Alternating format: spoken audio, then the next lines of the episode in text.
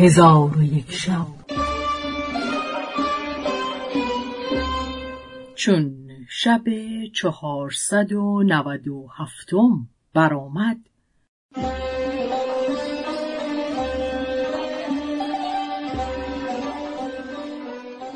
گفت ای ملک جوان آنگاه ملک بهروان نزد وزیر بازگشت و او را از حصول مقصود آگاه کرد. پس این زار وزیر دو ماه در نزد ملک بهروان به سر برد. پس از آن به ملک بهروان گفت تمنای من این است که حاجت من برآوری تا به شهر خود بازگردم. ملک فرمود که عیش برپا دارند و جهیز مهیا کنند.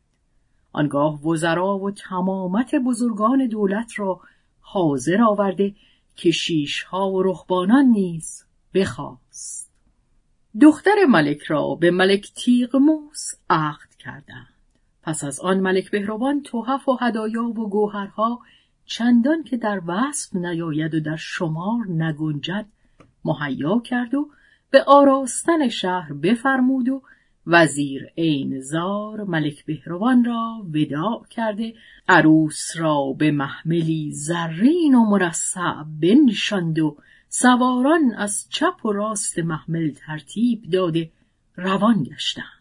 چون خبر به ملک موس رسید عیش برپا کرده به آراستن شهر بفرمود. دختر ملک بهروان را به شهر درآوردند. اهل شهر فرح و شادی کردند و ملک تیغموس نزد عروس شده و بکارت از او برداشت. همان شب دختر ملک بهروان آبستن گشت. چون مدت حمل به سر رفت پسری قمر منظر بزاد بشارت به ملک تیغموس دادند. ملک فرحناک شد و زر و سیم به مجدگانی داده در حال حکیمان و ستاره شناسان را حاضر آورد و به ایشان گفت به طالع این پسر نظر کنید و آنچه در تمامت عمر به وی روی خواهد داد به من بازگویید. ایشان طالع بدیدند. آن پسر را نیکبخت یافتند. ولکن چنان دانستند که در آغاز جوانی رنجی فراوان و اندوهی انبوه بر وی روی دهد که اگر از آن رنج برهد پادشاهی گردد برتر از پدر و او را نیکبختی بزرگ روی دهد و دشمنان او هلاک شوند.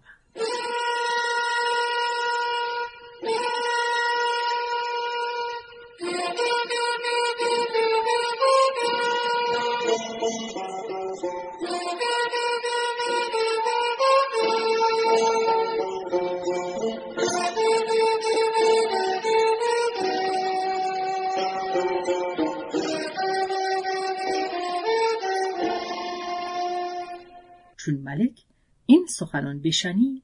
شادمان گشت و او را جان شاه نام نهاده.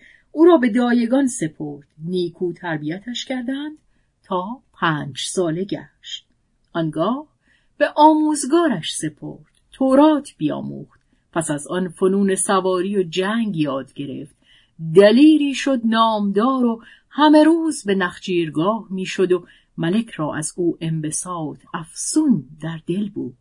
اتفاقا روزی از روزها ملک موس لشکریان را فرمود که از بحر نخجیر سوار شوند و خود نیز با پسرش جانشاه سوار گشته به سوی کوه و هامون روان گشتند.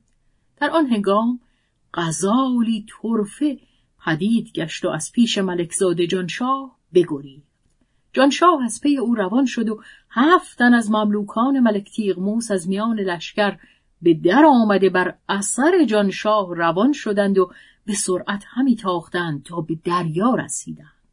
همگی به غزال گرد آمدند که او را بگیرند.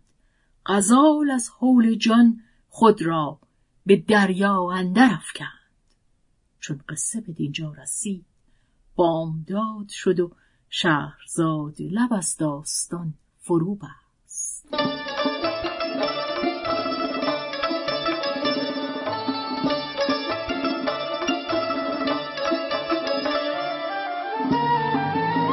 قصه گو شهرزاد فتوحی تنظیم مجتبا میرسمی